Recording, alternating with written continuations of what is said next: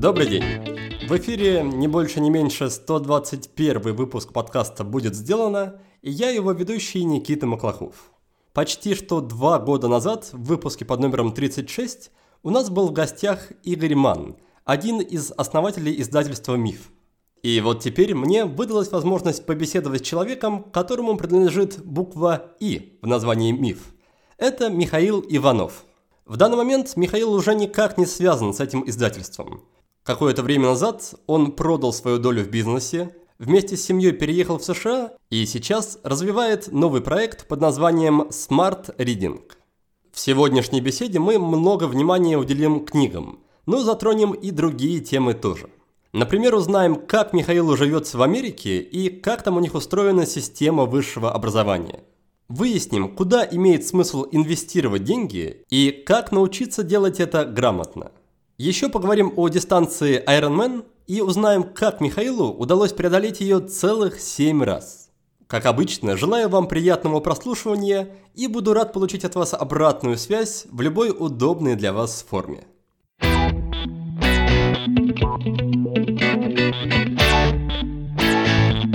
Михаил, здравствуйте. Приветствую вас, Никита. Ну что же, давайте начнем с того, что я спрошу у вас, какую книгу вы прочитали в полном виде последнюю? Я думаю, что художественную книгу я прочитал «The Art of Racing in the Rain», и прямо сейчас я читаю «Longevity Paradox». Я ее, правда, опять же, не, не читаю, я ее слушаю. То есть я большой слушатель. В моей библиотеке Audible и Listen от Литреса, наверное, порядка сотни книг.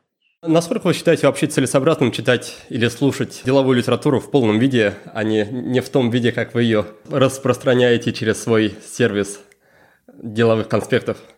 Да, я бы стал говорить все-таки не о деловой литературе, а о нонфикшн в целом. Еще много лет назад меня поразил такой сервис, называется Google Authors. Компания Google приглашает авторов книг, и они за один час, по сути, рассказывают все, что у них в книге есть. И даже сейчас, если какая-то книга меня интересует, и если у нас ее в Smart Reading нет в библиотеке, я иду в, в YouTube и смотрю, есть ли выступление автора. Интересно, например, вот в нашем небольшом городе живет такой эксперт, один из самых больших мировых экспертов в области такой болезни, а, которая называется Хашимота. Это связано с работой надпочечников, с эндокринной системой. И у нее есть несколько книг, но я не стал читать сразу книги и сразу покупать книги. Я сразу сначала пошел в YouTube. Есть, наверное, несколько десятков ее выступлений в YouTube, в котором она основные вещи, которые ну, мне важны были, она рассказала. Поэтому я использую, так сказать, разные источники информации, не обязательно книгу того автора, который даже мне понравился. Но это нельзя сказать про художественную литературу. Например, художественную литературу я слушаю и читаю полностью в бумажном и в аудио формате. Говорит ли это о том, что нон-фикшн литература в целом, в том виде, как она есть, она постепенно теряет смысл как для авторов, так и для издательств, ну и в конечном счете для читателей тоже? Это вообще большой разговор, потому что я был автором, мы с Михаилом Фербером написали в 2001 году книгу «Руководство по маркетингу профессиональных услуг». К книге были базы данных, сайт, доступ к базам данных. И только после того, как мы продали достаточно много книг самостоятельно, мы передали книгу в издательство Альпина, Альпина даже называлось да, не было ни нонфикшн, ничего другого. И нам сказали, знаете, здесь очень небольшой объем наши читатели не воспринимают книгу, которая не толстая, чтобы можно было ее продать по тем временам, я не знаю, 300 рублей, например. Давайте что-нибудь напишем еще. Я говорю, мы уже все написали, что, что хотели, больше не хотим писать. Они говорят, ну хорошо, тогда мы сделаем поля пошире, разверстаем и так далее. То есть человек психологически готов платить за толстую книгу, а на самом деле чаще всего вопрос-то не толстоты книги, а той информации и ценности, которую он получит из этой книги за, за толстую книгу, которую он, скорее всего, не, не дочитает до конца. Это абсолютно точно. Но я вот сам первый человек, который с этим столкнулся. Я покупал много книг, они у меня скапливались, и у меня сейчас проблема перевести какие-то книги, которые я люблю из Москвы в Америку, потому что я каждый раз увожу полчемодана книг из России. У меня все еще там на 20 поездок книг, даже это те книги, которые я хотел бы обязательно оставить. Вот, поэтому вопрос такой, знаете, есть целые жанры э, нон-фикшн, которые исчезли. Ну, например, не знаю, можно ли назвать нон-фикшн книги Do It Yourself. В Америке есть колоссальное количество каналов, в которых показано хорошо видео, как, например, почистить водостоки. а крупные сети, такие do-it-yourself, такие как Home Depot, Леве, они делают целые каналы, на которых они объясняют, как правильно повесить картину на стену, как правильно а, вкрутить шурупы, как правильно поставить окно. То есть все, что необходимо, и раньше были такие толстенные книжки do it yourself, они исчезли. Ну, они остались, но это скорее такой анахронизм. Потому что все есть в интернете. Все инструкции есть в видеоформате в интернете. Например, книги такие, как карты. Я помню еще, что я в 90-х годах ездил по Европе с бумажной картой. Сейчас, наверное, молодые люди вряд ли знают, как пользоваться бумажными картами. Словари. Большой советский энциклопедический словарь, он бессмыслен, если есть Википедия. Есть целые жанры книг, которые совсем исчезли как жанры. А, но есть нонфикшн книги, деловые книги, которые пишут люди, которые ну, искренне хотят поделиться какими-то своими знаниями. Проблема в том, что чаще всего для них это не является источником заработка. И бывает так, что книга какой-то степени в ней есть несколько идей, но в основном это такая рекламная брошюра тех людей, которые хотят, чтобы к ним пришли на семинар, купили консультационные услуги и что-то еще. Это не значит, что это совсем плохо. Я, например, был на выступлениях Майкла Портера, Дэвида Майстера. Это те люди, которые стоят, не знаю, от 25 тысяч долларов в день. Их, их день стоит. Но вы знаете, что они объясняли ровно то же самое, что есть в книге.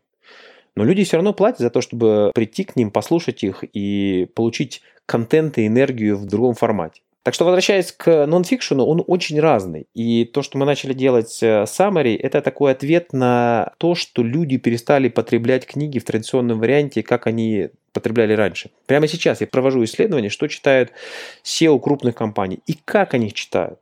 То есть как изменилась модель чтения. Интересно, что мы читаем больше, чем либо когда-либо в истории.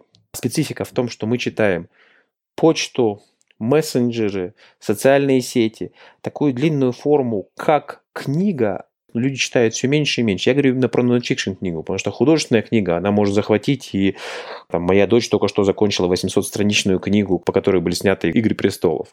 То есть она не могла оторваться и читала, читала, читала эту книгу. Но это художественная, увлекательная книга. Это не нонфикшн. В нонфикшене мы, мы же не ищем там красоты предложений. В нонфикшене мы ищем ответы на свои вопросы как успешно вести переговоры, как управлять энергией, как делать digital маркетинг. То есть все эти вопросы, на эти вопросы, то есть мы ищем ответы, которые могут быть как в книге, так в подкасте, так и в любых других видах информации.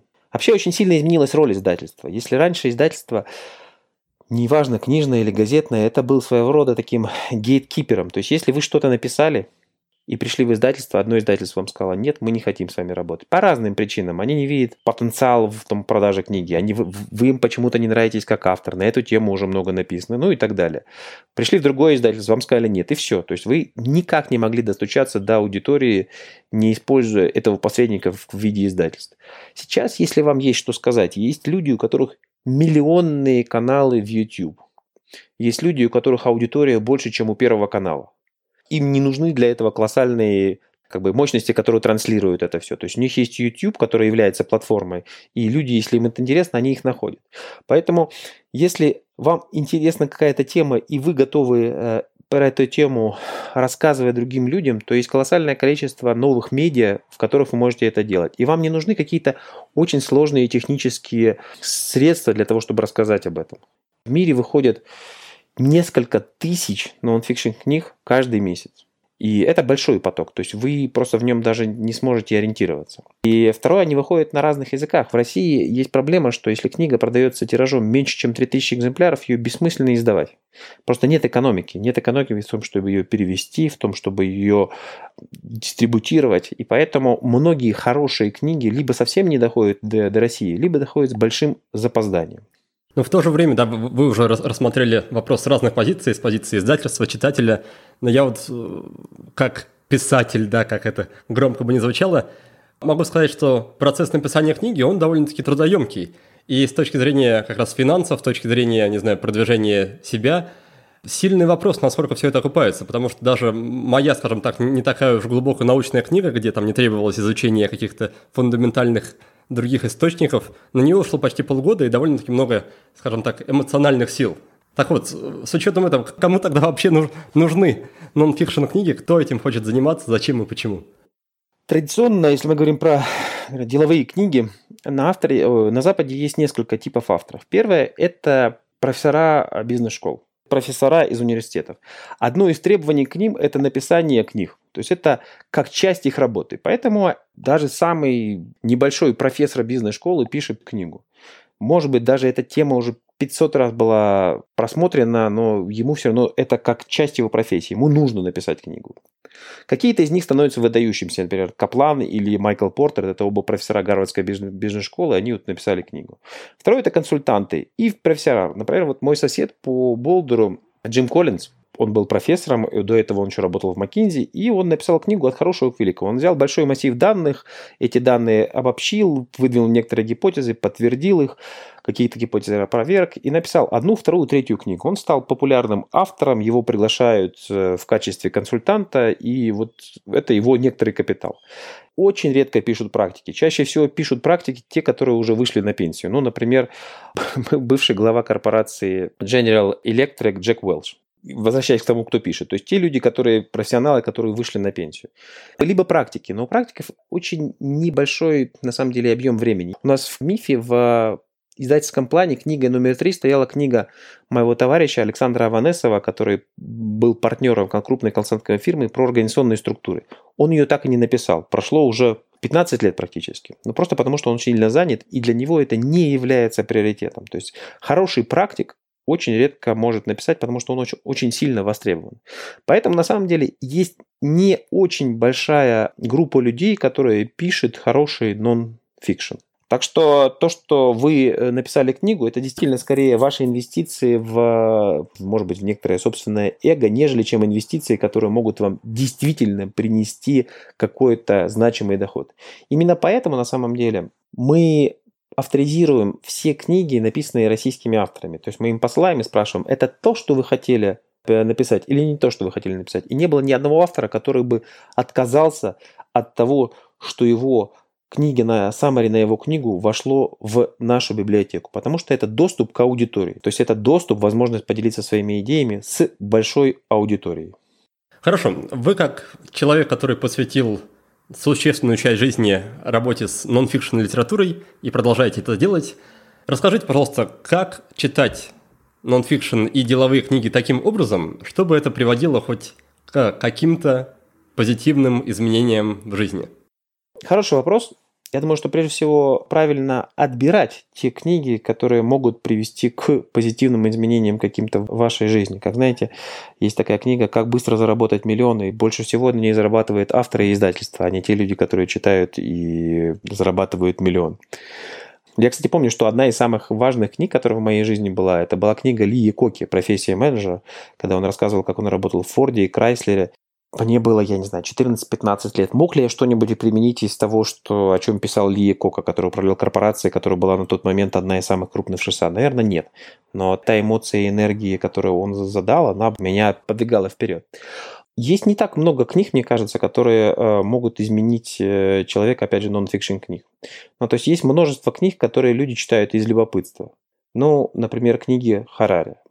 Они очень популярные сейчас или книги Талеба, там «Черный лебедь», э, про случайность. Есть ли что-то, что может после прочтения этих книг изменить кардинально вашу жизнь? Я не думаю. Но есть некоторые книги, которые серьезно повлияли на меня. Например, в свое время мы в МИФе издавали книгу «Китайское исследование». Эта книга серьезно повлияла на то, что мы в нашей семье практически полностью отказались от животного белка. То есть она была значимой для, жизни моей семьи. И сейчас есть несколько таких же похожих книг, которые э, влияют на то, как мы меняем и диету, и в том числе социальное поведение. Мой товарищ Дмитрий Шаменков, он давно проповедует эту идею, он говорит, что качество социальных связей больше определяет продолжительность и качество вашей жизни, нежели чем атмосфера окружающая, ну, то есть качество там, воздуха, воды, еды и так далее. То есть то, как глубоко и с кем вы общаетесь, определяет вашу жизнь не меньше, а может быть даже больше, чем то, что вы едите. Это интересный вывод. У него нет книги, он написал как бы статью summary. Вот. И эта штука тоже очень сильно сейчас определяет мою жизнь, вот так скажем. То есть э, важная идея, заложенная в книге. Ты можешь не помнить каких-то деталей, но есть сильная идея, которая может изменять твою жизнь. Для чего тогда вообще читать нон-фикшн книги и тем более пользоваться какими-то сервисами, которые способствуют, скажем так, избыточному потреблению информации. Когда я захожу на любой сервис, и в том числе на ваш Reading, у меня сразу разбегаются глаза, и вроде все такое вкусное, и я понимаю, что в принципе мне это сейчас не нужно на данном этапе жизни, то есть у меня нет запроса, да, нет вопроса, который я хочу задать эти, этой книге. Но она такая яркая, популярная, интересная, все они рассказывают, что вот я уже там открыл 10 вкладок, и там и уже хочу прочитать их все, и понимаю, что, скорее всего, даже в конспектах и то там по грязную не прочитаю. Смотрите, большой вопрос вы задали. Вот мы работаем над тем, чтобы сделать такого тренера по чтению. Есть колоссальное количество тренеров по физической подготовке. То есть, если вы зайдете в Apple Store, 50 разных тренеров. Вы хотите сделать сильный пресс. По понедельникам э, вы качаете руки, плечи, по вторникам ноги и, не знаю, все время вы занимаетесь прессом. То есть вы задаете вашу цель, вы задаете, сколько времени вы можете заниматься в тренажерном зале, и вам делают программу. Примерно такую же штуку мы хотим сделать с книгами. То есть проблема опять же в том, что выходит книга, ты не очень понимаешь, как она ложится в твою структуру с точки зрения знаний. Вообще нужна она тебе или не нужна, или она просто очень модная, и поэтому тебе хочется ее прочитать. На тебя вывалили кучу рекламы, и ну, ты неизбежно ее купил. Поэтому мы хотим сделать такого тренера, который бы прокачивал навыки. Их не так много базовых навыков, которые ну, нужны человеку. Ну, например, навык, связанный со здоровьем. Там на входе ты делаешь небольшой тест. Потом ты говоришь, сколько времени у тебя есть на, на чтение. Потом ты говоришь, ты позволяешь или не позволяешь делать тебе пуш-уведомления, когда выходит новая книга на эту тему. Ну, некий процесс ведет тебя. Потому что сейчас ты зайдешь в любой книжный магазин или там на сайт любого издательства, на тебя смотрят десятки книг, над которыми, если это хорошее издательство, работали десятки маркетологов, так, чтобы тебе купить, чтобы ты купил эту книгу целые мозговые штурмы, я помню, как мы проводили, для того, чтобы придумать название книги. Потому что название и обложки книги – половина успеха книги. Мы это точно знали, потому что мы знали, что люди могут даже не дочитывать, но покупать, если будет яркое название. Если вы сравните, сделаете такой анализ, как книга называется на русском языке и на английском языке, особенно в моем прошлом издательстве «Миф», то вы можете найти, что многие книги не соответствуют. Вы являетесь, ну, некоторые такое слово «жертва» неправильное, то есть вы являетесь объектом маркетинговых коммуникаций. Поэтому э, вы абсолютно правы, что когда на вас смотрят десятки книг, то вы не очень понимаете, стоит это вообще читать, не стоит это читать. Когда вы заходите в библиотеку Smart Reading, там уже отфильтрованные книги. То есть они не случайно туда попали. Ну, в общем, как в любом другом издательстве. Потому что издательство, любое издательство, оно, издавая книгу, рискует собственными деньгами. То есть в нашем случае похожая история. То есть, если вы доверяете выбору редактора, то, ну, наверное, вы можете ее прочитать. Но не обязательно, что выбор редактора совпадает с вашими потребностями сейчас.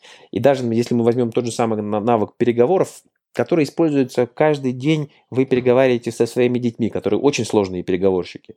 Вы переговариваете с своими партнерами по бизнесу. И могут быть люди с разным уровнем навыков. У нас был фантастический кейс в бизнес-школе. Я учился в бизнес-школе в ЕСИ, и у нас был курс по переговорам. Первый кейс, который мы прошли, мы нас разделили на две команды, случайным образом. Одна команда покупала автомобиль, другая команда продавала автомобиль. И мы в течение, там, не знаю, получаса или часа торговались. Потом профессор спросил, скажите мне, все довольны тем, что вы заключили сделку? Ну, все сказали, все довольны, не было недовольных людей. Теперь он сказал, какая самая низкая цена, за которую вы купили автомобиль? Тысяча долларов. А какая самая высокая цена, за которую вы продали автомобиль? Она была 10 тысяч долларов. То есть в 10 раз отличалась цена одного и того же автомобиля в одном и том же самом кейсе. И все были счастливы. Это было для меня таким важным открытием. И поэтому есть десятки книг по переговорам. В разных ситуациях они используются, в зависимости от того, какой у вас уже уровень и навык переговоров. И поэтому, а, если мы говорим про развитие навыков, то наша задача сделать, построить линейку так, что если вы говорите, что я опытный переговорщик, то есть мы вам даем книги advanced для, для таких продвинутых переговорщиков. Но при этом я могу сказать так, все-таки книги, какие бы они не были хорошие книги, это всего лишь часть а, навыков, которых вы можете получить.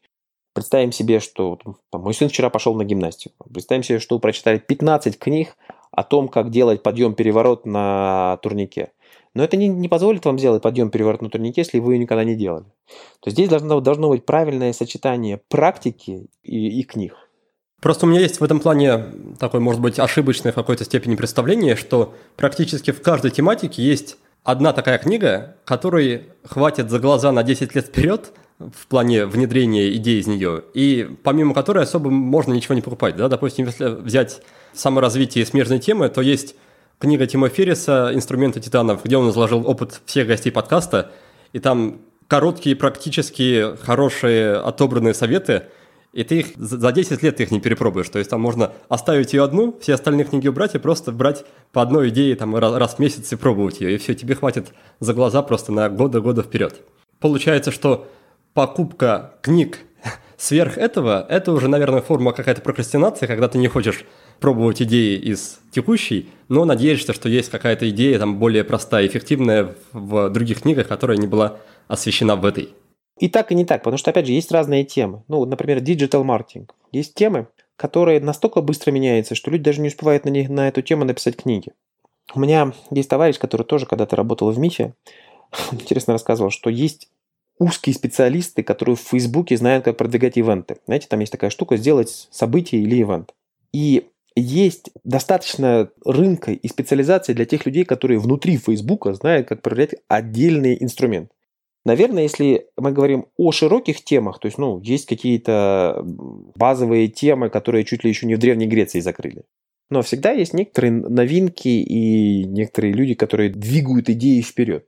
Ну, я, с одной стороны, соглашусь, что есть темы, которые можно закрыть одной фундаментальной книгой, с другой стороны, я скажу, есть темы, на которые даже книги не успевают написаться. Те люди, которые писали книги про биткоин, они могли не успеть их написать, потому что там с биткоином ситуация появилась, появились новые криптовалюты, появилось новое регулирование. Должно быть правильное сочетание фундаментальных книг и мотивирующих книг, и даже не книг, других источников, которые позволяют вам получить знания, которых нет в книгах. Я приведу опять же свой пример. Я, когда уехал в США, начал довольно серьезно заниматься триатлоном и стал работать тренером по триатлону. В мире нет никаких институтов, которые учат тренера по триатлону. Я прошел курсы Американской Федерации триатлона, сдал экзамен. Прошел курс Брэда Саттона, это один из таких очень известных тренеров, ездил к нему на сборы как второй тренер, учился у него. И потом довольно много экспериментировал, читал и решил написать книгу. Я писал книгу по статьям, по большому счету. Я сначала сделал структуру и написал порядка, наверное, 20 статей. Потом решил собрать их все в книгу и издать отдельной книгой.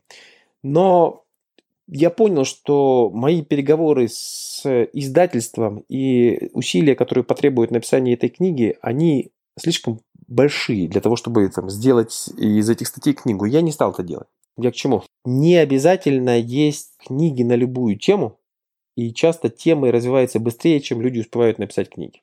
Ладно, а что по поводу того, того формата, который продвигаете вы, формата конспекта, нон-фикшн и деловых книг. Да, у меня по отношению к ним есть ну, довольно-таки существенная предвзятость. А, она основана на том, что я считаю, что если человек не вложил какие-то ресурсы, не потратил время, не принес какой-то степени жертву, то он просто не получит никакой пользы. Здесь у меня есть несколько аргументов. Во-первых, на мой взгляд, когда человек читает книгу, ему не столько важно получить какую-то информацию или там получить какую-то идею, да, потому что идей миллионы и, все их знают, сколько сделать так, чтобы ему эта идея была продана. Пока автор книги там на сотни страниц не убедит человека, что нужно вставать по утрам, что вот есть 150 разных весомых причин, и прям зарядит этой идеей хорошенько в читателя, пользы никакой не будет. То есть, если я сделаю конспект и скажу, что вот есть ранний подъем и там 10 пунктов, почему это важно, важно вставать по утрам, вряд ли это будет так же эффективно, как то же самое на 100 страницах. Вот это вот первая причина, то, что важно приносить какую-то жертву, чтобы получить знания. А второе, я сейчас немножко знакомлюсь с буддизмом, и там есть такая интересная история, что один очень видный дядя в буддизме написал огромный труд на тысячу страниц, просто супер фундаментальный. Монахи мучаются его, читают, не дочитывают, просят его – напиши нам что-нибудь попроще. И он пишет на 100 страниц. Монахи просят а совсем коротко и просто можно, и он в итоге э, пишет стихотворение на, условно, на 14 строк. И да, такое стихотворение можно прочитать, можно даже его запомнить, можно получить иллюзию понимания того, что человек хотел туда вложить, но очевидно, что вот этих тысячи страниц у тебя в голове не появится, и всей той глубины, которая содержится в этих 14 строках стихотворения, ты все равно не поймешь у тебя будет иллюзия того, что ты, да, я, я понял эти идеи, но по факту ты даже не будешь понимать того, что ты не понимаешь. Это, на мой взгляд, вторая такая опасность, ловушка деловых книг, что ты получил информацию, но она осталась на уровне такого вот поверхностного понимания, и более того, ты теперь в ментальной ловушке, потому что ты думаешь, что знаешь, но на самом деле даже близко не знаешь. А, есть какое-то здравое зерно в ваших рассуждениях, но я приведу другой пример. Издательство «Миф» начиналось с книги «Клиенты на всю жизнь». Я ее переводил вместе с Михаилом Фербером. Много ли я помню из «Клиенты на всю жизнь»? Я помню несколько кейсов. Один из кейсов, который мне очень запомнился и который я на самом деле стараюсь применять в своей практике, когда э, был небольшой тендер, а, а ее автор – дилер, один из лучших дилеров США по торговле автомобилями. Он решил купить дорогой автомобиль, и трем разным дилерам он послал заявку. Хочу купить Кадиллак такой-то. Какую цену там, вы мне предложите? Два дилера написали ему на бумаге, там, мы можем предложить там, красный Кадиллак в такой-то комплектации по такой цене, там, черный Кадиллак по такой цене. Что он сделал?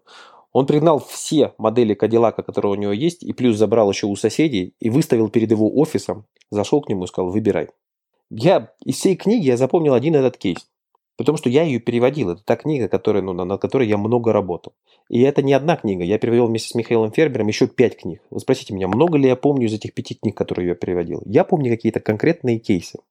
Другая история. Есть книги, которые выросли из статей. Например, книга Криса Андерсона «Длинный хвост». То есть у него была очень сильная идея, связанная с тем, что в интернете, когда ты продаешь, нет такого влияния бестселлеров, как, например, в офлайне. То есть есть длинный хвост книги, которые потихонечку, книги или товары, которые, несмотря на то, что они очень непопулярные, они все равно продаются и приносят тебе значимую долю твоего дохода.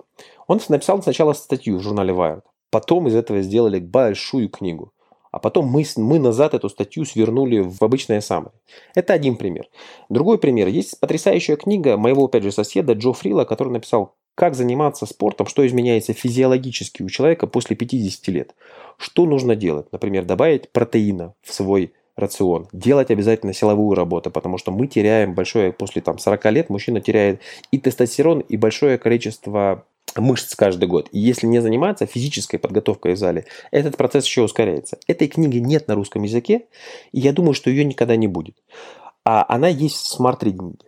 И из толстенной книги на 500 страниц мы выделили ключевые идеи, которые можно прочитать на 15 страницах. Другой пример. Книга «Восьмой навык э, высокоэффективного лидера» занимает почти 500 страниц. Много ли людей помнят, что это, что это за восьмой навык, даже прочитав его? А мы делаем как summary, так в том числе вы не, не упомянули, мы делаем инфографику, когда мы на одной странице визуально выражаем ключевые идеи книги. В прошлом году мы сделали настенный календарь из инфографик на книги. И это был самый успешный настенный календарь прошлого года среди всех календарей. Мы продали порядка 40 тысяч экземпляров за декабрь, ну и немножко в январе. То есть мы не ожидали, что он будет пользоваться такой популярностью. То есть люди воспринимают информацию по-разному. Я не говорю, что summary является полной заменой книги. Не является. Есть какие-то книги, которых, которых вы слышали, например, вы наверняка слышали книгу «Великая шахматная доска» э, Бжижинского. Читали вы эту книгу, Никита? Нет, не читал. Есть книга Тофлера «Третья волна». Я думаю, что вряд ли вы ее читали. Автор этого саммари Юрий Барзов. Очень глубокий, думающий, интересный человек и его комментарии к Самаре, они еще украсили эту книгу. Интересно, что эта книга была написана в начале 80-х годов, и она предсказала многие те вещи, которые происходят сейчас. Это фантастически интересная книга. Или «Протестантская этика и дух капитализма». Есть классические книги, которых вы тоже, наверное, может быть, слышали или изучали в университете, но вы могли о ней уже забыть. У нас есть такая рубрика, называется «Чтение для образованного человека». Вы могли про нее слышать, но, в принципе, на мой взгляд, любой образованный человек, который получил университетское образование, должен быть знаком с идеями из этих книг. Не обязательно, что вы знаете там, досконально эту идею, если вы не изучали социологию или экономику в университете глубоко. Но вам стоит изучить ее. Я, кстати, могу сказать, что Вебер точно так же написал, если вы изучаете буддизм, Вебер точно так же у него было исследование влияния экономики и то есть соотношения экономики и буддизма. И она тоже есть у нас в библиотеке. То есть, если для вас это интересно, вы можете прослушать ее. Я, кстати, в двух словах хотел сказать именно про аудио. У нас самая большая библиотека аудио. У нас порядка 500 summary в аудиоформате. Мы видим, что это растущий сегмент. То есть люди, которые не находят время на чтение как самостоятельная активность, они едут в машине, слушают. Они бегают, слушают. Они летают в самолете слушают. Никто не приходит домой и не включает, не знаю, аудио, чтобы и не садиться на диван. Но как вторая активность, это очень в тренде того, что происходит сейчас э, со временем у людей. По количеству скачиваний аудио у нас уже превосходит текст. Да, но остается открытым вопрос, зачем так много информации людям, зачем им так много прослушанных книг и какая будет им от этого польза. Ну, можно, наверное, пока что закрыть этот вопрос. И смежная, смежная тема. Не пугает ли вас, в принципе, тенденция того, что называют клиповое мышление, что люди не могут больше воспринимать большие объемы информации, что им нужно постоянное такое обновление внимания, чтобы сцены, например, в кино сменялись каждые, там, не знаю, пару секунд, чтобы постоянно было что-то интересное, иначе они просто заскучают и не смогут дальше смотреть, читать или слушать. И не, не расстраивает ли вас тот факт, что вы, по сути, находитесь в позиции, кто проталкивает это клиповое мышление дальше в, в массы за счет того, что делаете конспекты книг? Это может пугать или не пугать, но это тренд та же самая социальная сеть, Facebook, в которой люди что-то пишут, очень немного людей, на самом деле, хорошо пишущих, а не просто постящие котиков, либо перепостящие что-нибудь еще. Вы обратите внимание, что Инстаграм побеждает Facebook и другие сети, потому что там есть картиночка, ты ее легко пролистываешь, она от тебя ничего не требует. К сожалению, это волна. То есть ты можешь идти против волны, ты можешь идти с волной. Если ты идешь с волной, ты получаешь ускорение этой волны. Если говорить, ну, опять же, про клиповое мышление, я могу даже поделиться. Интересно, сделали Нью-Йоркская публичная библиотека, они сделали в формате сторис в Инстаграме несколько десятков классических книг. И это был взрыв. То есть количество тех людей, которые прочитали или пересмотрели эти сторис, вышло там за несколько миллионов человек.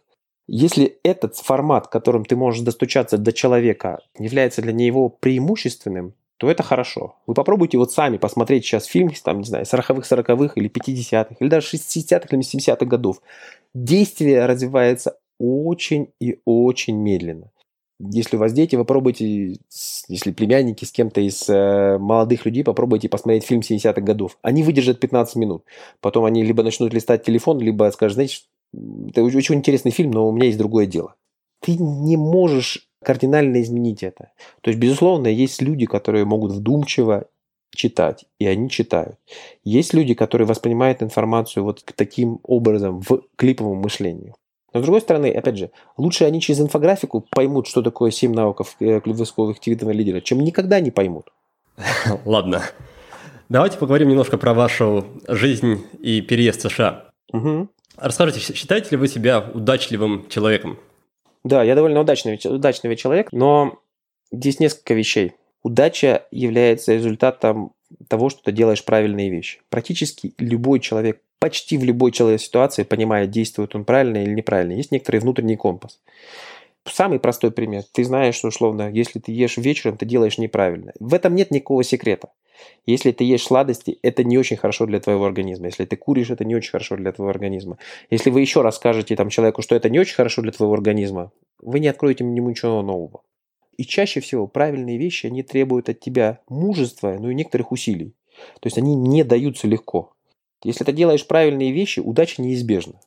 Я выиграл в лотерею в Green Card США, и это что же это элемент удачи. Но следующий шаг, то есть для меня потребовалось довольно больших, но некоторых внутреннего мужества для того, чтобы ну, отказаться, продать свою долю в бизнесе, отказаться от всех тех вещей, которые у меня были в Москве, и переехать в неизвестность вместе с семьей в совершенно такой небольшой город в горах.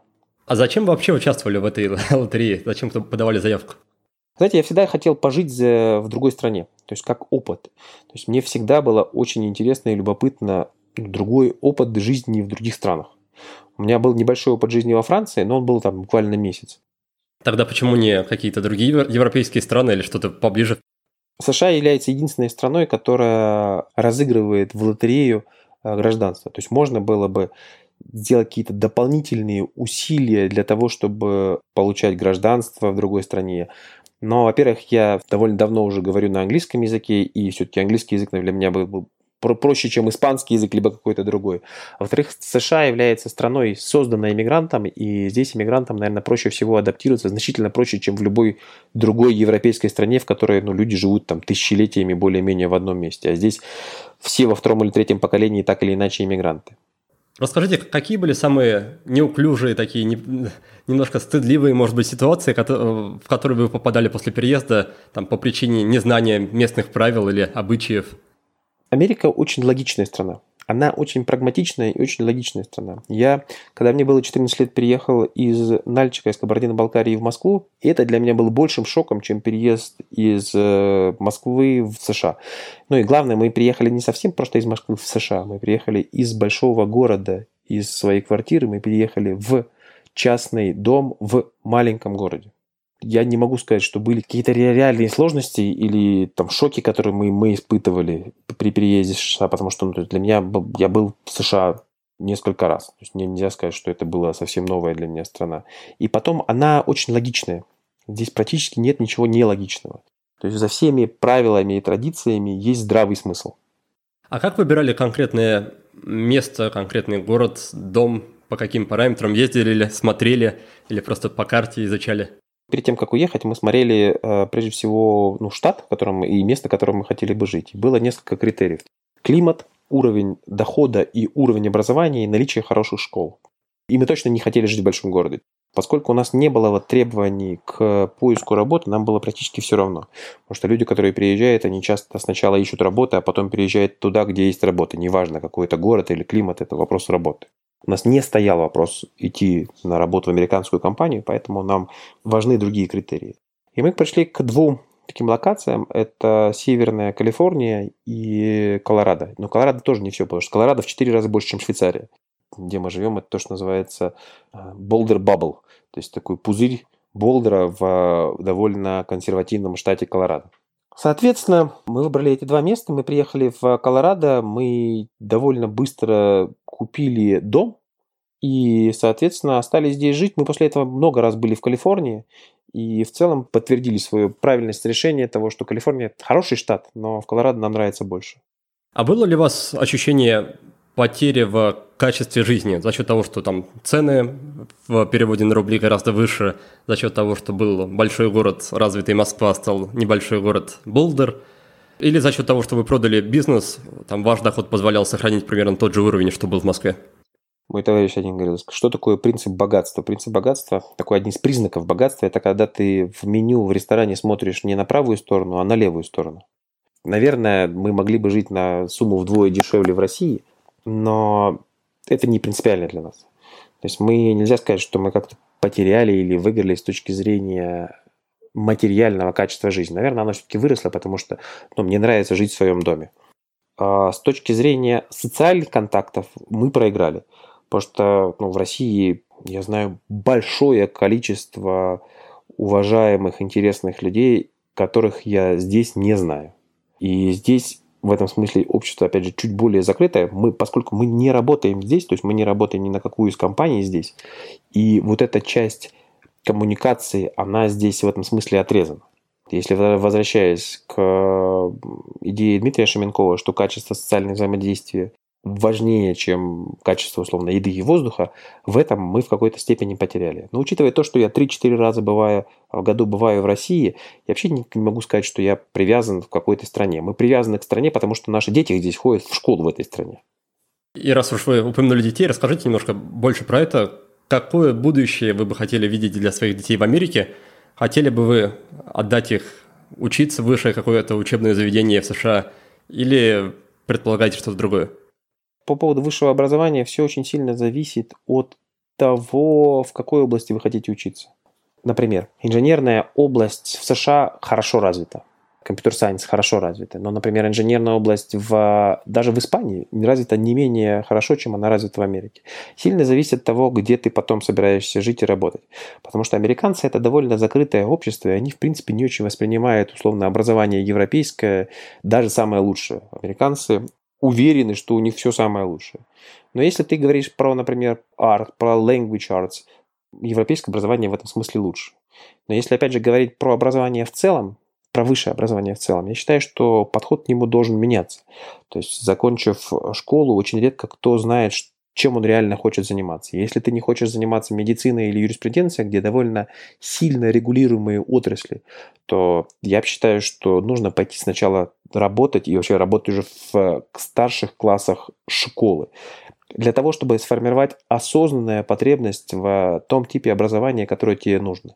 И более того, образование фрагментарно. В Америке, ну, условно, если ты поступаешь в колледж, ты берешь на себя обязательство 4 года ходить в колледж, каждый год будет стоить тебе 50-60 тысяч долларов в год. Вот, обычно берутся кредиты, и когда ты заканчиваешь э, колледж, у тебя не очень понятное представление о том, чем ты будешь заниматься, и 200 тысяч в виде кредита, который ты должен выплачивать почти всю жизнь. Поэтому мне кажется правильным сначала идти работать в компании Академии, компании Procter Gamble, или компания IKEA, или компания Mars, в компаниях, в которых тебя учат. А потом уже, исходя из того, что ты попробовал, знаю, работать в финансах, в продажах, ты попробовал работать в логистике, и ты понял, слушай, я люблю работать с цифрами, я вот хочу изучать логистику. Или я вообще не люблю работать с цифрами, мне нравится работать с людьми, мне нравится продавать людям. Или мне нравится дизайн. Исходя из этого, ты уже подбираешь колледж, либо какие-то курсы в колледж. Ты не обязательно должен покупать все эти кредиты в колледже, если ты не, не собираешься работать в индустрии с точки зрения, ну, очень регулируемой индустрии. Например, ты можешь стать хорошим программистом, если ты работая, начал работать условно под мастерием, потом пошел учиться на годовые или полугодовые курсы, потом перешел на другую позицию, другую компанию, там научился, потом снова пошел на полгода. Ты условно за год обучения, растянутых на несколько лет вместе с практикой, ты станешь лучшим программистом, нежели ты будешь там 4 года учиться компьютер сайенс даже в самом лучшем вузе. Кстати, в Болдере есть компания, которая учит больше программистов, чем вместе, все вместе взятые вузы США. То есть ребята в свое время поняли, что есть спрос на программистов и стали их учить. Ну или, или, или можно попробовать себя в новом экспериментальном формате в школе 42. Вы слышали про нее, да? Да, слышал. Мне кажется, отличная идея. Вполне. Это вот для программистов интересный очень новый формат. Я для слушателей тогда поясню, что это место, куда ты приезжаешь, причем абсолютно бесплатно, даже проживание, по-моему, там для тебя бесплатно, и тебя закидывают на целый месяц в кучу таких же людей, как и ты, которые особо не знают программирование, но вы, общаясь друг с другом, пользуясь интернетом, без учителей, должны за месяц неплохо так освоить навык программирования. Тебя же нанимает на самом деле не за, не за твой диплом. Твой диплом может тебе помочь найти первую работу. Тебя нанимают за твой опыт и опыт решения задач, которые ты можешь ну, то есть продать работодателю. То есть мне вообще не важно, какой у человека диплом. Если он умеет хорошо программировать, если он умеет делать, умеет делать хорошо SMM, если умеет делать хорошо переводить, вообще не важно, где он учился. С учетом этого, как вообще молодые люди в Америке оправдывают вложение в 200-250 тысяч долларов на обучение, и как они соглашаются на тот факт, что у них потом будут, будет долг, в котором они будут рассчитываться существенную часть своей жизни? Вообще это большая проблема, потому что есть социальное давление, то есть ты обязан пойти в колледж. В каждом вузе есть э, такой советник, который помогает тебе выбрать колледж, помогает тебе составить аппликационные формы, там, тестирует тебя. То есть это огромная индустрия, колоссальная индустрия. Но уже, а, например, те же самые программы MBA, они испытывают очень серьезные проблемы. Первая десятка, наверное, нет, она не испытывает проблемы, потому что у выпускников программы MBA из первой десятки у них есть понимание, что ну, за ними придут работодатели, которые станут их, э, окупят их инвестиции в, ну, в эту программу. А уже все остальное уже настолько, то есть работодателям все равно, что ты закончил программу MBA. Главное, что ты умеешь делать. И я знаю буквально нашего соседа, у него дочь закончила программу международные отношения и работает продавцом в баристой в Старбаксе нет такой потребности на тех людей, которые занимаются международными отношениями. Или дру- другого моего товарища. Тоже дочь закончила какой-то такой, я не помню, как, какой точно вуз. Но она работает риэлтором. Для того, чтобы работать риэлтором, тебе вообще не нужно высшее образование. Посыл в том, что они не могут найти работу, да, просто? а не в том, что им нравится работать баристой или риэлтором. Они не могут найти работу, достаточно высокооплачиваемую, в той области, в которой они там 4 года учились. А что касается вас самих, вы же тоже обучались на MBA. Где это происходило и как вы выбирали место? Я учился на программе Global Executive MBA в европейской школе ESA. Было три школы, которые были похожи по формату. Это AMD, ESA и INSEAD. Это программа, когда ты уже работаешь на достаточно высокой позиции. Я руководил издательством тогда. И ты раз в две недели приезжаешь на неделю, но при этом ты все равно занимаешься те две недели, которые ты ну, не на кампусе.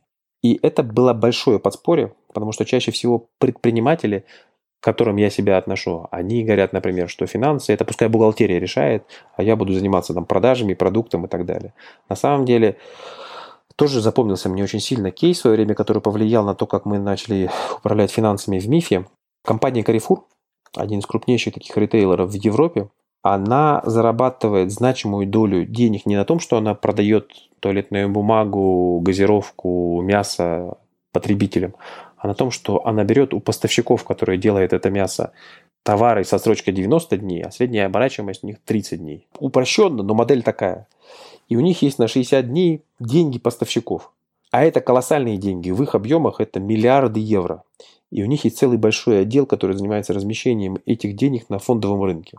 И они вообще могли бы брать у производителей за рубль и продавать даже за 95 копеек, а за счет того, что у них есть эта большая денежная масса, они могли бы все окупать, всю, всю, всю свою инфраструктуру, еще зарабатывать. Поэтому такие большие сети практически неуязвимы для маленьких магазинов. Маленькие магазины всегда проигрывают им. Ну, я к чему? К тому, что в свое время в МИФе я, мы научились считать оборотный капитал и стали совсем по-другому управлять финансами. Если бы мы это не сделали, это был как раз сложный год, я начал учиться как раз когда был кризис. И если бы этого у нас не было, то МИФа могло бы не состояться. То есть многие те вещи, которыми я учился на Global Executive MBA, я мог применять сразу внутри своей компании. Ну или этот кейс про переговоры, который я вам рассказал, вот, и в целом я считаю, что такое типа образование это фантастическая вещь, оно стоит дорого и по времени, и по деньгам, но то есть сложно купить что-то еще такое колоссальное интеллектуальное удовольствие, расфасованное в другую упаковку. Я помню, кстати, только тогда появились первые айфоны.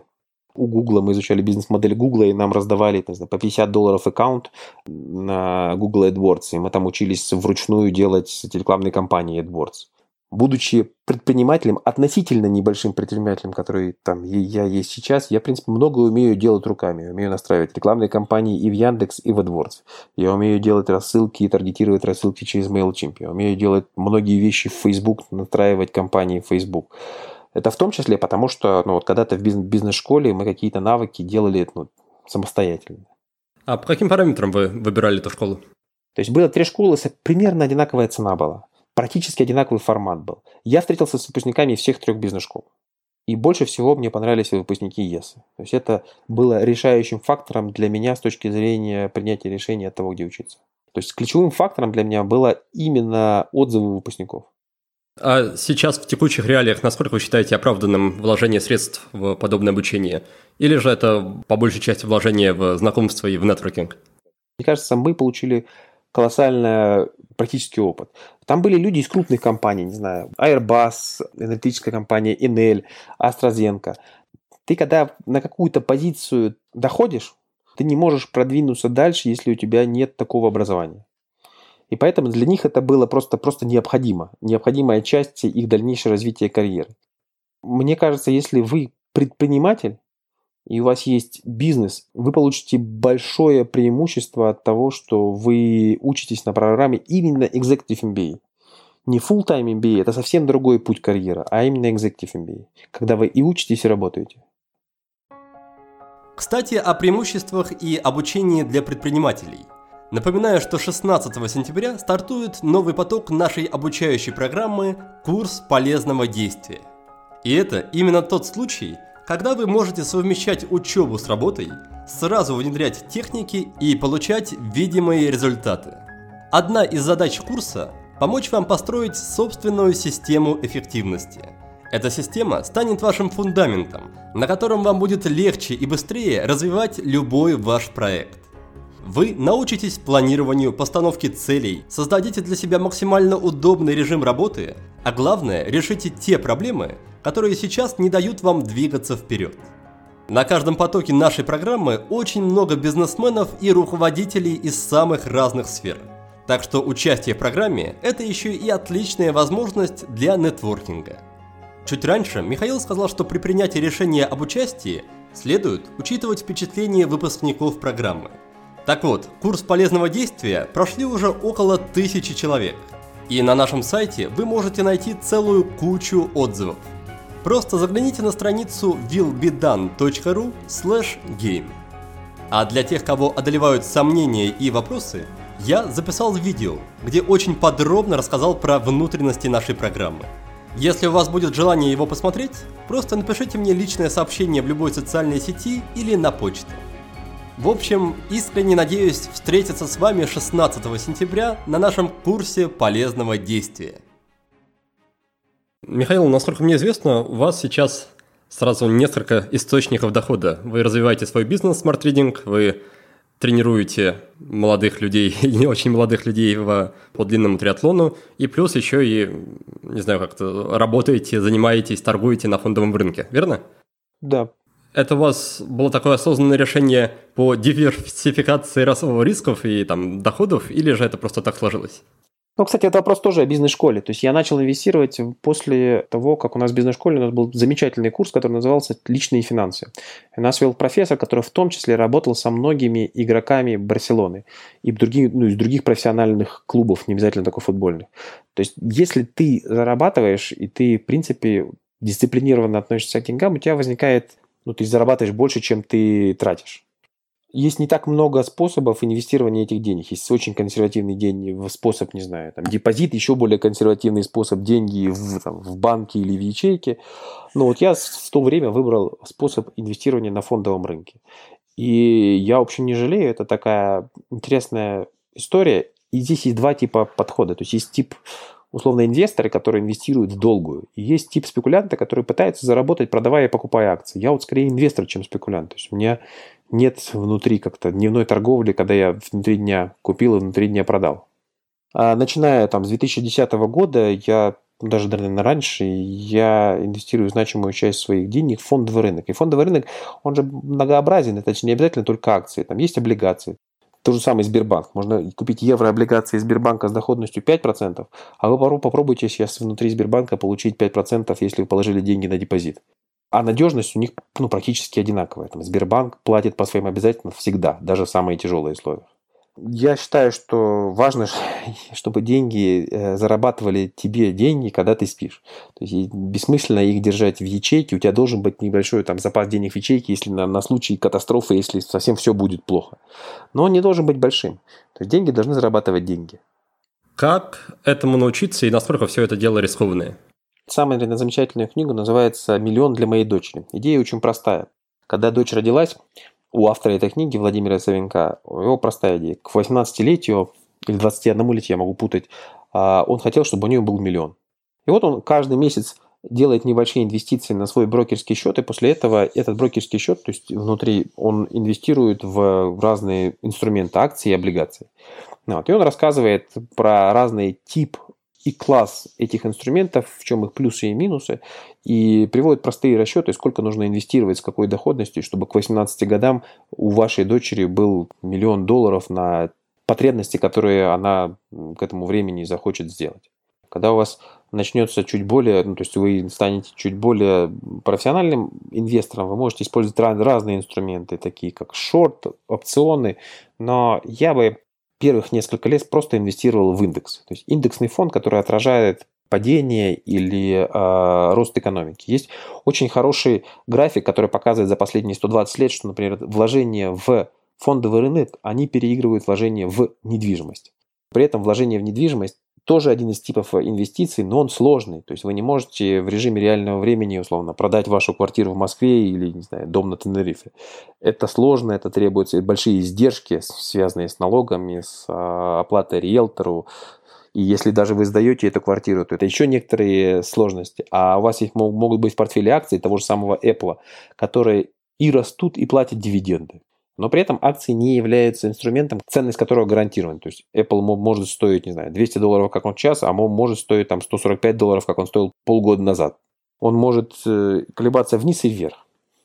А облигации в этом смысле, у него друг, друг, друг, другая история. Облигации, у них, если с компанией ничего не случается, например, со Сбербанком ничего не случится через какое-то время, если вы покупаете облигации 2025 года, в 2025 году Сбербанк погасит свои облигации, а до 2025 года он будет платить купон раз в полгода вы будете получать, там, не знаю, 5% или сколько процентов, в зависимости от типа облигации и времени, когда вы ее купили, на вашу сумму. Там есть много мелких вещей, которые ну, тоже требуют внимания, но базовые вещи в книге «Миллион для моей дочери» очень хорошо а, описаны. Ну, в общем, чтобы начать, знаете, как чтобы стать Ironman, нужно зарегистрироваться на Ironman, чтобы стать инвестором, нужно прочитать книгу, открыть брокерский счет, потому что вы не можете покупать со своего текущего счета акции, облигации. Насколько я знаю, в России можно сделать это в том числе и в банке Тинькофф, и в других банках, начать покупать и продавать акции. И самое главное, дисциплинированно каждый месяц инвестировать немного в фондовый рынок.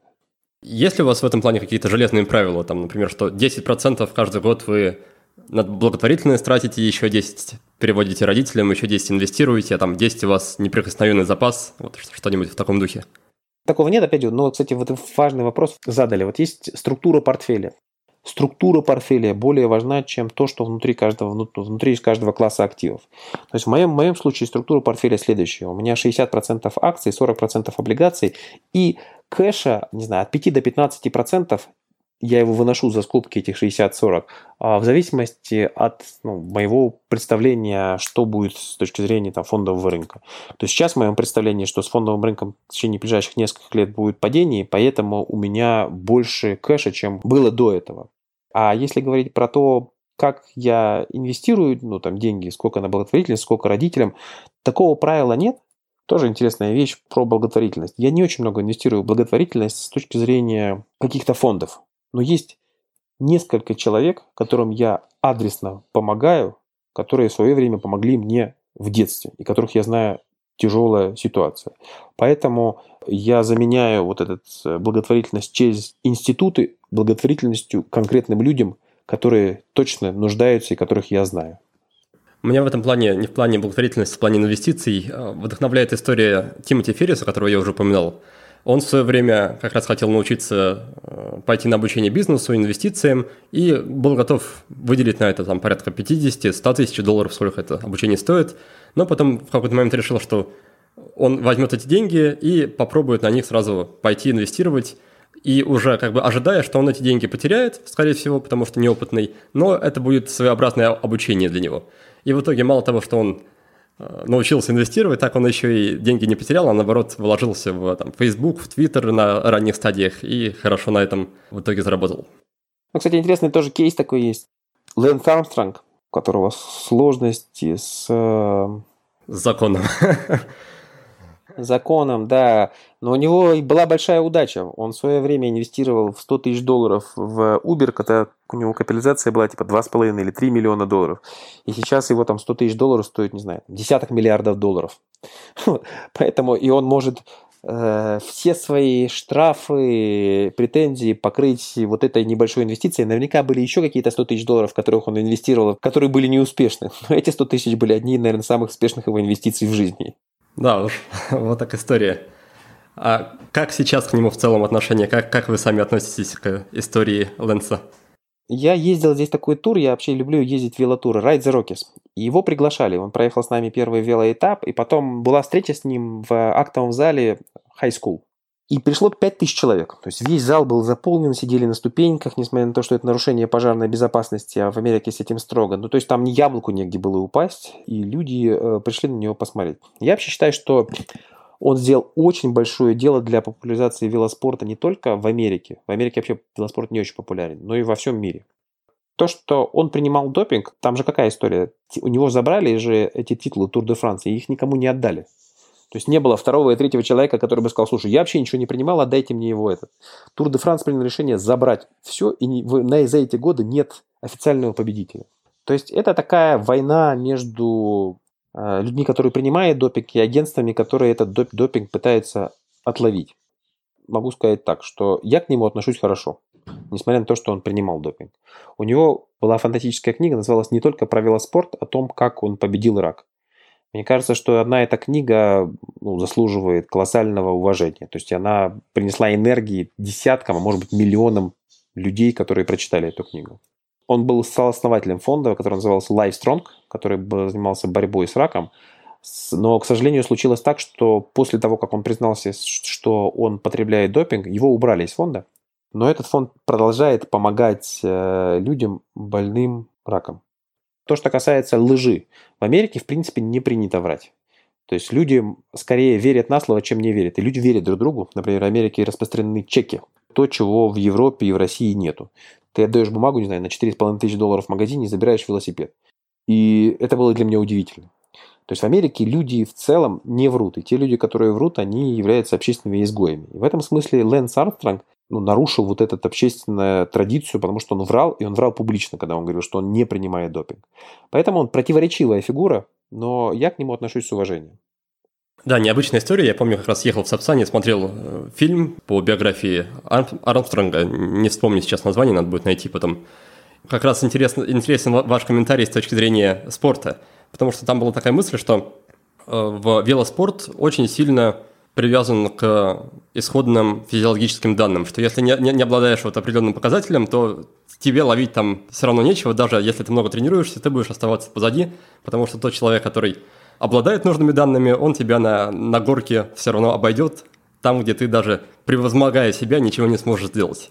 Вот насколько есть такая привязка, или все-таки можно, можно все развить, если постараться? Если мы говорим про спорт высоких достижений, то есть, безусловно, у вас должна быть генетическая предрасположенность. В Советском Союзе была хорошая система, связанная со спортивными школами. Из тысяч детей, которые приходили в спортивные школы, десятков тысяч, отбирали там небольшие единицы, которые попадали в школу Олимпийского резерва. И если у тебя не было этой генетической предрасположенности, то как бы ты ни старался, тебе было сложно занять ну, высокие-высокие позиции в мировом рейтинге.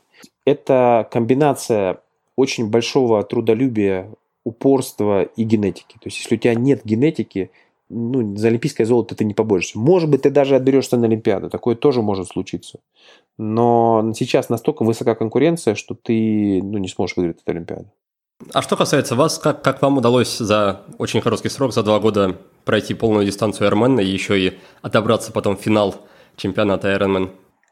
Так сложилось, что я начал готовиться с тренером из Америки, и мы начали делать это удаленно. Я своего тренера увидел первый раз, когда мы на сборе, вот познакомились, а потом только через два года или через полтора года лично. Все общение, все задания, все все дошли через интернет. И, в общем, мне это нравилось. У меня хватало внутренней мотивации и самодисциплины делать то, что прописывал тренер. Тренер был достаточно опытный, ну и поэтому я думаю, что мы сработались, и у меня был успех. Я вообще считаю, что триатлон очень честный вид спорта. Знаете, вот в футболе я, я вспоминаю этот э, матч, когда играли Челси и Барселона. Барселона 30 раз попала в створ, несколько раз попала в штангу, а Челси один, раз, один удар в створ Драгба, и один удар и один гол. И в итоге Челси выиграла 1-0. При том, что Барселона была на голову сильнее Челси в том матче. Они встали в глухую оборону и отбились. Вот в триатлоне такого не получается. То есть вообще во всех циклических видах спорта это очень честный вид спорта, индивидуальный. И то, что ты сделаешь на тренировках, то же самое ты получишь на старте. Не больше и не меньше. Может быть какая-нибудь катастрофа, я не знаю, ты проколол колесо во время гонки, тепловой удар у тебя случился. Но в целом, ну вот в нашем виде спорта ты не можешь обмануть свой организм. Организм довольно консервативный.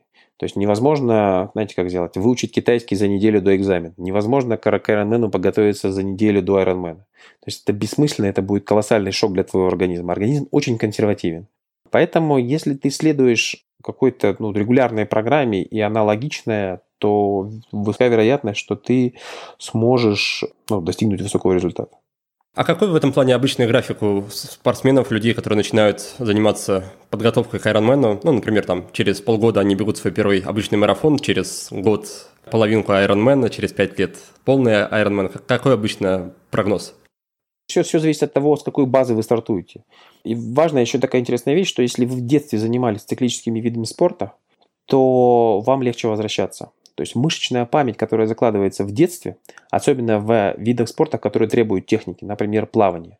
Если вы несколько лет плавали в детстве в обычной команде, выходили на секцию, это сохраняется с вами всю жизнь. И в целом, если вы занимались спортом в детстве, а потом начали заниматься в 40 лет, то вы значительно быстрее вернетесь к форму, нежели чем если вы когда-то, если вы никогда в детстве не занимались, а после этого начали заниматься. Если говорить о прогрессии, то прогрессия там ну, должна быть простой, не знаю, 5 километров, 10 километров, полумарафон, еще несколько полумарафонов, олимпийский триатлон, марафон, полуайронмен, потом айронмен. Я вижу очень многих людей, которые хотят сделать своим первым триатлоном полный Ironman. Это бессмысленно. То есть это такой, опять же, маркетинг с точки зрения компании ну, Ironman, который владеет брендом Ironman, что все обязательно должны сделать Ironman, и чем быстрее, тем лучше. Соответственно, люди которые заведены только одним стартом, чаще всего они могут даже его пройти, сделав героические усилия, а после этого это бросает, бросает этот вид спорта. То есть по-хорошему ну, важно, чтобы это стало просто частью твоей жизни, твоей жизни, как, я не знаю, там, умываться, делать зарядку. Ну, то есть это не то, что требует сверхусилий. То есть тренироваться каждый день по часу и больше – это не то, что требует сверхусилий? Я думаю, что нет. Это на самом деле очень, очень важное личное время человека. Час это не очень немного, 60 минут это, это очень небольшое время. Если вы отключите любую свою социальную сеть, то вы найдете этот час. Я многие сериалы в прошлом году посмотрел именно на велостанке, потому что мне стыдно их смотреть просто как сериалы. А когда ты работаешь на велостанке, ну это как вторая активность, которую ты можешь себе позволить. Знаете, как если вы не найдете время на спорт, значит вы найдете время на врачей. То время, которое вы проводите с точки зрения спорта, она уберегает вас от многих проблем, которые у вас могут возникнуть в будущем с точки зрения здоровья. То есть вы считаете, что даже такой сверхинтенсивный спорт, как длинный триатлон, он все равно полезен для здоровья? Он не интенсивный. То есть длинный триатлон – это все аэробная работа. Если мы говорим про олимпийский триатлон или спринт-триатлон, вот там анаэробная работа. А если мы говорим про длинный триатлон, это все-все-все аэробная работа. Вы, вы бы хотели, чтобы ваши э, дети пошли по вашим стопам в плане спорта? Ну, я бы точно не хотел, чтобы они стали профессиональными спортсменами. Это, на мой взгляд, не очень удачная карьера. А с точки зрения того, чтобы они занимались спортом, конечно, хотел бы. А почему вы считаете проф-карьеру спортсмена не слишком удачным вариантом? Ну, во-первых, есть телевизионные виды спорта, в которых ты действительно можешь что-то заработать. Я не знаю, футбол, в Америке там американский футбол, бейсбол. Вероятность, что ты станешь большой звездой и будешь много зарабатывать, очень невысокая. При этом есть высокая вероятность получения травмы. Ну или даже если ты пробился и стал зарабатывать, то у тебя очень довольно короткая карьера. Это скорее, не знаю, один из миллиона там, те людей, которые начинают заниматься бейсболом или американским футболом, потом начинают зарабатывать много. Потом у тебя короткая карьера, и ты, не знаю, в 35 лет выходишь на пенсию условную, и ты, в общем, ничего не умеешь делать. Тебе нужно начинать жить заново. Есть многие спортсмены так в России, которые были ну, довольно высокого класса, спортсмены, которые рассчитывали на страну. В Америке, кстати, никто не рассчитывает, что им страна будет что-то помогать. Здесь довольно индивидуально все. Они выходят на, на, на условную пенсию и ничего не умеют. Им уже 35 лет, ты не можешь начать карьеру в 35 лет, ты идешь продавцом в Starbucks. Что тоже неплохо, похоже, да? Ну, наверное, неплохо. То есть ты, может быть, неплохо провел 10 лет путешествия по разным странам, но ты никаких активов, ничего не накопил. Ни с точки зрения навыков, ни с точки зрения связи, ни с профессиональной карьеры. То есть ты мало что умеешь делать. Но и ты, если хочешь быть спортсменом высокого класса, у тебя вообще на, на что другое времени и не останется. Чуть раньше вы упомянули о том, что один из факторов, один из ключевых факторов, который позволил вам в принципе и быстро финишировать Ironman, это выбор и работа с тренером. Расскажите, кто такой хороший, грамотный, качественный тренер в длинном триатлоне? Я действительно работал с тренером Дэвидом Ворденом, удаленно, который жил в Штатах, и я работаю со всеми своими клиентами удаленно. Мои клиенты чаще всего по профилю, они напоминают мне меня. То есть это клиенты, у которых есть бизнес, семья, не очень много времени, но довольно серьезная дисциплина. То есть тренер это тот человек, который, во-первых, помогает тебе правильно сформировать нагрузку, то есть ее дозировать, нагрузку и восстановление, потому что если это только нагрузка, никакого продвижения нет. И если ты занимаешься Ironman и там делаешь свой первый или второй, даже третий Ironman, любого тренера опыта больше. То есть мои ребята финишировали, наверное, ну, полсотни полных айронменов и, наверное, сотню половины. С каждым из них ну, мы прошли не, некоторый этап. Эти знания накапливаются. То есть очень редко один человек, даже очень опытный, может их накопить. Потом даже самые выдающиеся спортсмены работают с тренерами. Они видят в этом ценность, потому что тренер, опять же, помогает им, с одной стороны, добавить им мотивацию, поставить, например, такую тренировку, которую ты сам бы себе не поставил, ты бы себя пожалел. И ты будешь знать, что когда тебе тренер поставил тренировку, тренер посмотрит на эту тренировку, даст тебе обратную связь, у тебя есть некое то, что называется на английском accountability. То есть ты отвечаешь перед тренером за то, что ты сделаешь эту работу. Потом тренер, ну, опять же, знает, как дозировать все эти три, опять же, вида спорта. Если бы это был просто подготовка к марафону, то есть если ты готовишься к марафону и не пытаешься пробежать марафон, не знаю, за 2.20, то из трех часов выбежать из марафона ты можешь по плану, которых десятки разных есть в интернете. Тебе, в общем, не нужен тренер.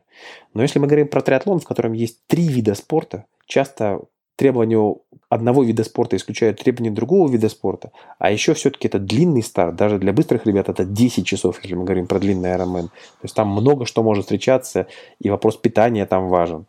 Вопрос оборудования важен, потому что ты еще на велосипеде проводишь половину этого времени поскольку ты много инвестируешь своего времени, лучше инвестировать его вместе с опытным человеком. Пожалуйста, поделитесь коротко вашей такой экосистемой в плане спорта. Какие там технику, ботинки, кроссовки, велосипеды, что вы используете, какой у вас набор набор успешного айронмена? Ну, давайте начнем с приложений. Я использую тренинг Pix для работы со своими учениками. То есть это такой дневник тренировок. Я использую тренер Road, это как программа, которая управляет велостанком. Я использую часы Garmin, и мои, практически всех моих учеников часы Garmin. Велостанок, который фантастическое изобретение, на самом деле, которое позволило велоспорт подвинуть на другой уровень. У меня велостанок Ваху, а все остальное, оно не принципиально. Какие кроссовки, плавки у вас, это очень индивидуально. Есть ли какие-то параметры, например, здоровья, давление, пульс, вариабельность сердечного ритма, которые вы считаете ключевыми и которые вы измеряете на ежедневной основе, чтобы, ну, чтобы понимать вообще, что происходит с организмом? Ну, я какое-то время использовал вариабельность сердечного ритма, но я не, не до конца разобрался в том, как реально это влияет. Иногда он показывает, что тебе нужно восстановиться, а ты прекрасно себя чувствуешь. Не разобрался в нем. Мне кажется, пульс довольно хорошо показывает, ну, в каком состоянии сейчас ваш, ваш организм в целом. Я часто слышу историю о том, что человек, который начинает заниматься какими-то такими серьезными видами спорта, вроде марафонского бега или триатлона длинного, он замечает также прирост в других сферах жизни, вроде бизнеса. Там начинает расти доходы каждый раз, когда он готовится к марафону. Вы такое наблюдаете у себя? Ну, во многом да. То есть у меня тоже была такая история. Ты э, отказываешься от неважного, фокусируясь на важном потом ты во многом больше делегируешь. То есть, если раньше мы какие-то вещи ты делал сам, ты теперь больше делегируешь. Когда ты один и не в потоке дел во время тренировки или во время старта, у тебя чистая голова. Ты набираешься сил по итогам тренировок для принятия сложных решений, которые многие люди, которые не занимаются спортом, они оттягивают и долгое время не принимают. Тренировки, они часто тебе дают силы и решения, на которые ты не решаешься в обычной жизни. И я вот вижу, что была значимая взаимосвязь между ростом доходов тех людей, которые начали заниматься триатлоном, но чаще всего, если мы говорим про собственный бизнес. Потому что если ты занимаешься триатлоном и работаешь средним менеджером в банке, то вероятность того, что тебя повысить, не очень высокая. Ты в каких-то рамках, у тебя есть твоя зарплата, но максимум, что ты получишь еще премию. А если мы говорим про собственника бизнеса, то собственника бизнеса, помимо результатов его бизнеса, ну, например, роста прибыли, которая может быть распределена на дивидендов. Может быть, еще э, дополнительная капитализация компании растет. Опять же, когда ты являешься менеджером, у тебя меньше рычагов на влияние на свой э, доход, чем если ты являешься собственником бизнеса. Но у тебя, правда, и больше рисков. Получается, что для вас тренировки такие долгие – это форма медитации – в какой-то степени да. Но с другой стороны, опять же, знаете, я обратил внимание, если у тебя, ты делаешь интервальную работу, и у тебя пульс, не знаю, там 170, в это время сложно медитировать. А если у тебя пульс там 140, 120, это прекрасное время для медитации. И опять же, ты не отвлекаешься, у тебя нет э, отвлекающих факторов в виде социальных сетей, звонков, смс и так далее. А в современном мире это очень большая редкость. У меня почему-то такое представление, что многие люди умудряются и рабочие вопросы на бегу решать. Бежишь, параллельно общаешься с кем-нибудь по телефону, разруливаешь, даешь задачи. Такого нет? Ну, это скорее, когда ты делаешь какую-то очень аэробную работу. Она тоже важна, и тоже нужна, но я, опять же, ценю время наедине с собой. А что в целом по поводу мышления, насколько грамотное какое-то мышление победителя, как его называют, важно для того, чтобы, в принципе, финишировать. То есть выстраиваете ли вы сами у себя и помогаете ли выстроить своим подопечным правильные отношения с собой, правильный диалог с собой? Ну, это важная такая часть ментальная, и мы начинаем довольно заранее, то есть я прошу визуализировать финиш, и в целом среди моих ребят был, наверное, только один или два случая, когда ребята сходили до финиша. Я считаю, что это такая плохая карма, если ты начал старт, если нет угрозы травмы, то его нужно завершить. У вас какие-то есть особые рецепты, особые фразы, которые вы себе повторяете или предлагаете повторять своим ребятам? Или татуировка, как у Максима Журила? Тот же самый марафон в конце Ironman. Я стараюсь не думать о нем как о там, 42 километрах, я стараюсь думать о нем как о, как о четырех десятках, ну, с небольшим хвостиком в конце. И когда ты слона так режешь на части, ну, это довольно просто. А вот этот хвостик в конце, он тяжелый обычно. Но я себя успокаиваю и тоже ребятам говорю, что звуки финишного городка – это допинг. Допинг, который вас несет к финишу. Я разбиваю ну, на две части. Когда ты пробежал половину, это уже знаешь, значит, что ты бежишь. Я говорю, я уже бегу домой. То есть вторая часть мне физически может даваться тяжелее, а эмоционально легче. Я замечаю, что многие, ну или, по крайней мере, некоторые люди рассматривают спорт, и в частности Ironman, как некую альтернативу потребительству. Вы там покупаете машины, а я занимаюсь там хорошим полезным делом, достигаю успехов в спорте Ironman, получаю очередные там, галочки в своем табло. В чем принципиальное отличие? То есть если человек постоянно тратит время на тренировки, которые... Ну, я, я по-прежнему немножко сомневаюсь по поводу пользы для здоровья, и вряд ли, например, это укрепляет сильно там отношения в семье, то, что он огромное время тратит на спорт. В чем принципиальное различие такого вот потребительства спорта от потребительства вещей или, не знаю, там, машин, поездок, путешествий и так далее? Все-таки здесь есть некоторые отличия. Ты пассивно потребляешь машину, поездку или путешествие. То есть тебе для того, чтобы купить новую машину, нужны просто деньги. Для того, чтобы сделать полный Ironman, тебе нужно поработать над собой. Ты не можешь его сделать просто так. Тебе нужно не сделать физические и моральные усилия для того, чтобы подготовиться и после этого ну, пройти этот полный Ironman. То есть это в том числе закаляет твою волю. Если ты готовишься к полному Ironman, то ты значимо снижаешь потребление алкоголя. Ты стараешься раньше ложиться спать более правильно есть, потому что вес для тебя это не просто то, чтобы ты хорошо выглядел. Ты быстрее бежишь, если у тебя ниже вес. То есть это такой условный катализатор, который ведет к изменению образа жизни. А если ты просто, не знаю, в этот раз поехал в Турцию, в следующий раз в Португалию, в следующий раз в Испанию, от тебя здесь мало что требуется. Ты пассивно потребляешь те впечатления, которые возникают вокруг тебя. Точки зрения времени, ну, есть другая альтернатива. Знаете, это как э, триатлон, это ответ на кризис среднего возраста.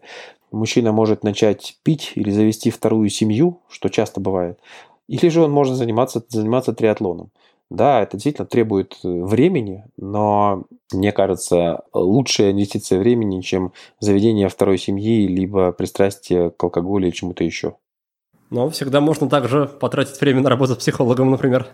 Можно, ну то есть это не является, одно не исключает другое. На самом деле и триатлеты я знаю, которые работают с психологом. Вы упомянули про важность правильного распорядка дня. Расскажите ваш идеальный эталонный день. Как он выглядит, когда начинается и из чего состоит? У меня такой идеальный день сложился.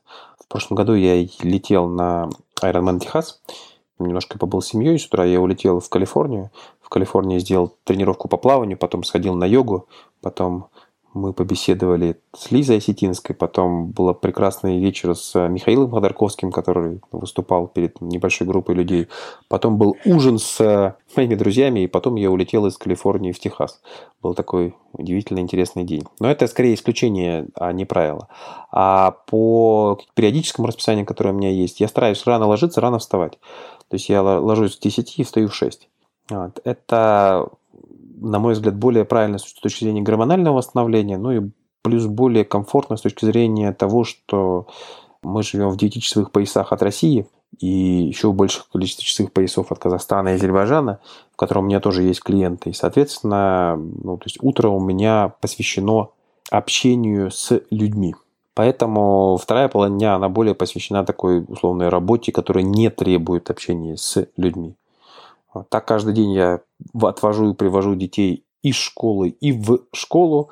Три раза в неделю я плаваю в клубе, когда отвожу детей в школу.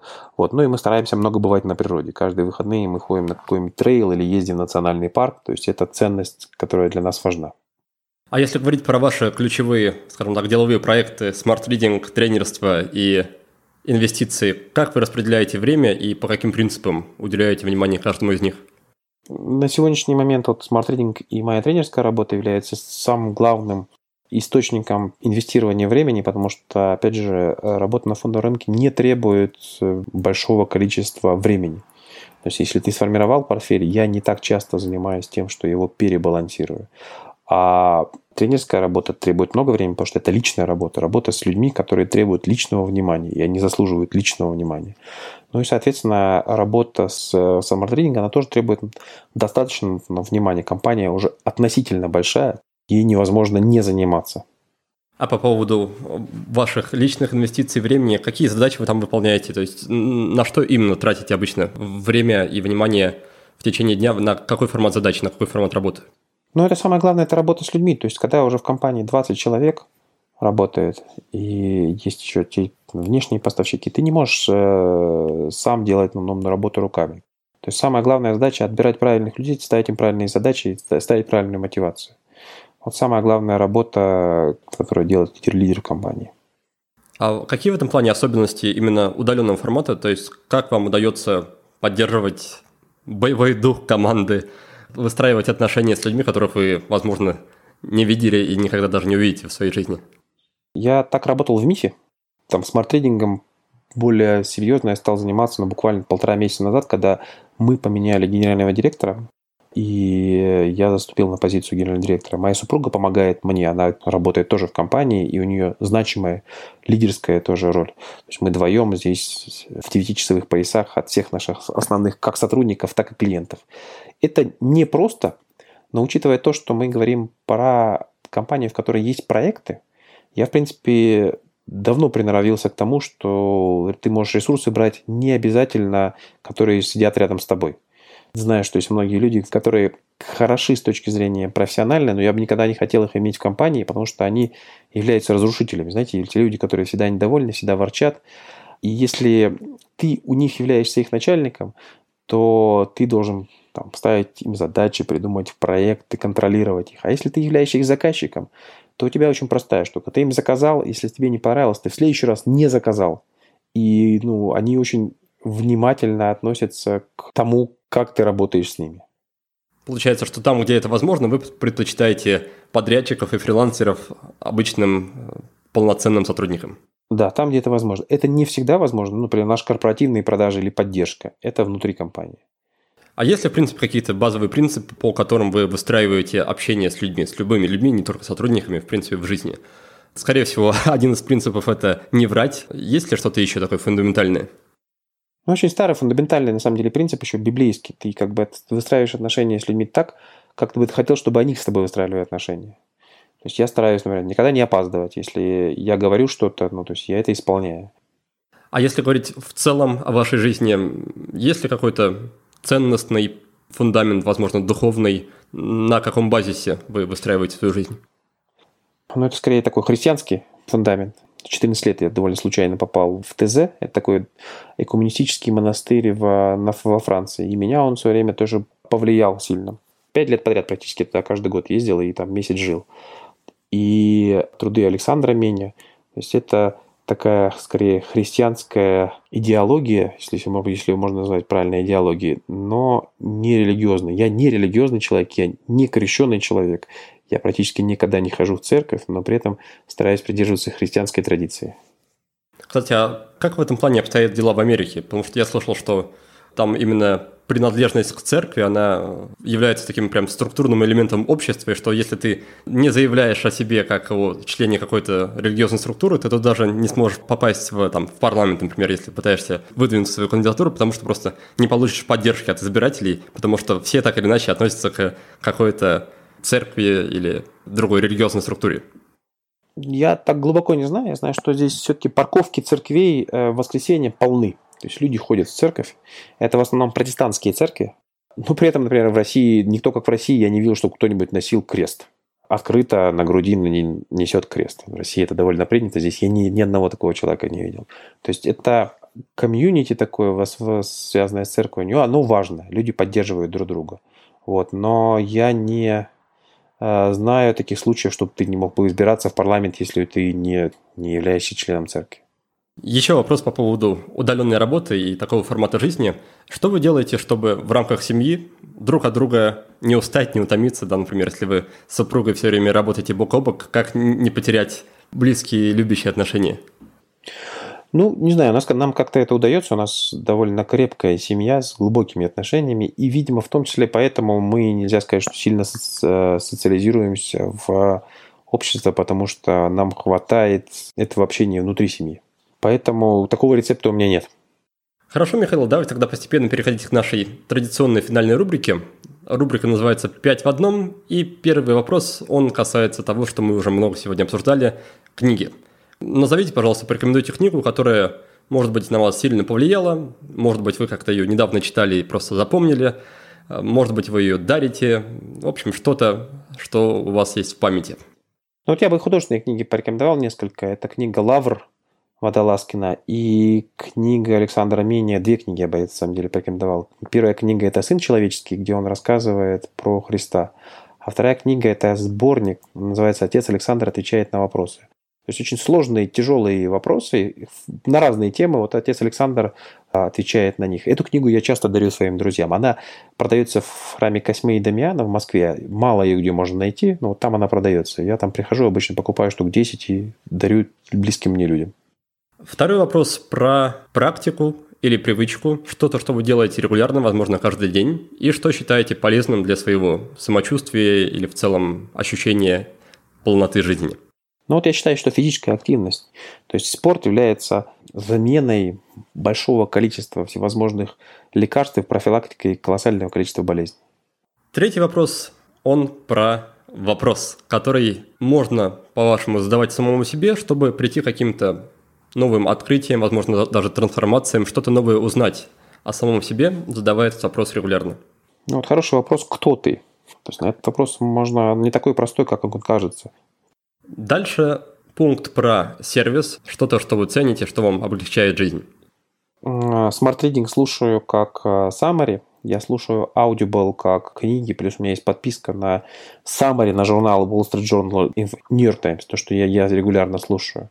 Часто использую заметки как простые заметки в телефоне, так и голосовые заметки. Опять же, когда ты бежишь, какая-то тебе пришла в голову идея, чтобы ее не забыть, ее проще записать в виде голосовой заметки. И четвертый по счету пункт, или уже пятый получается, уже пятый, мне кажется. Пятый, он про фильм, и критерии такие же, как с книгой, что-то, что вы пересматривали или пересматриваете, или что-то, что вас впечатлило. Фильм называется «Вайс» или «Власть». Довольно интересный фильм про устройство американской демократии. Вот я бы рекомендовал его посмотреть из, из последних фильмов. Хорошо, Михаил, спасибо за ответы. И обычно в конце каждой беседы я оставляю минутку другую, другую нашим гостям, чтобы они могли немножко еще рассказать о себе в том плане, где их можно найти и, возможно, куда-то направить наших слушателей, чтобы слушатели познакомились с вашей активностью и деятельностью в интернете или в реальном мире. Спасибо. Но я бы порекомендовал закачать приложение Smart Reading и попробовать. У нас есть trial период 7 дней, где вы можете попробовать, насколько это вам заходит, насколько это интересно для вас. Вот мы старались. Если вам интересны статьи по триатлону и моя тренерская деятельность, то это сайт m-ivanov.com. Я не беру сейчас новых учеников, я не беру за работу с новыми учениками, но там есть колоссальное количество материалов, которые могут вам помочь стать быстрее в вашей, вашей триатлонной работе. Я сделал несколько планов подготовки к полному Ironman, к половинке. Эти планы, которые несколько лет прорабатываются, это живые планы, которые я стараюсь улучшать, когда я получаю обратную связь от тех людей, которые ими пользуются. Два таких источника – это Smart Trading как сайт, и это сайт m ivanov.com.com для того, что если вас интересует триатлон. По традиции я заканчиваю выпуск коротким резюме. Первая тема, которую мы обсудили с Михаилом, это книги. Мой гость рассказал, что сейчас в тренде аудиоформат и подача информации в максимально сжатом виде, потому что люди больше не готовы тратить время на неторопливое чтение. Что касается литературы нон-фикшн, то у этого жанра появился серьезный конкурент в лице Ютуба. А если быть точнее, в лице YouTube-каналов тематики «Сделай сам» или «Do it yourself». Ну, а если вы все же предпочитаете читать, а не смотреть видео, то старайтесь максимально тщательно выбирать книги и сразу же применять рекомендации из них в своей жизни. Вторая тема выпуска – это высшее образование. Михаил считает, что современным подросткам следует как можно раньше начинать работать. Особенно им следует присмотреться к тем компаниям, которые уделяют много времени и внимания обучению своих сотрудников. Что же касается взрослых и в частности предпринимателей, Михаил советует пройти им программу Executive MBA и тоже совмещать учебу с работой. Третья тема выпуска – это финансы. Если вы хорошо зарабатываете и тратите деньги с умом, то рано или поздно у вас появится возможность инвестировать. И тогда нужно будет определиться со структурой своего портфеля и постепенно осваивать различные инструменты и площадки, например, фондовый рынок. И, наконец, четвертая тема нашего разговора с Михаилом – это длинный триатлон и, в частности, дистанция Ironman. Тому, кто хочет преодолеть этот самый Ironman, нужна долгая и систематическая подготовка. Причем тренировки должны стать частью образа жизни, а не просто испытанием, которое требует сверхусилий. Можно готовиться самому, а можно обратиться за помощью к тренеру, который распишет программу, будет мотивировать и давать обратную связь. На этом на сегодня все. Благодарю вас за то, что были сегодня с нами и дослушали выпуск до конца. Успехов и до новых встреч!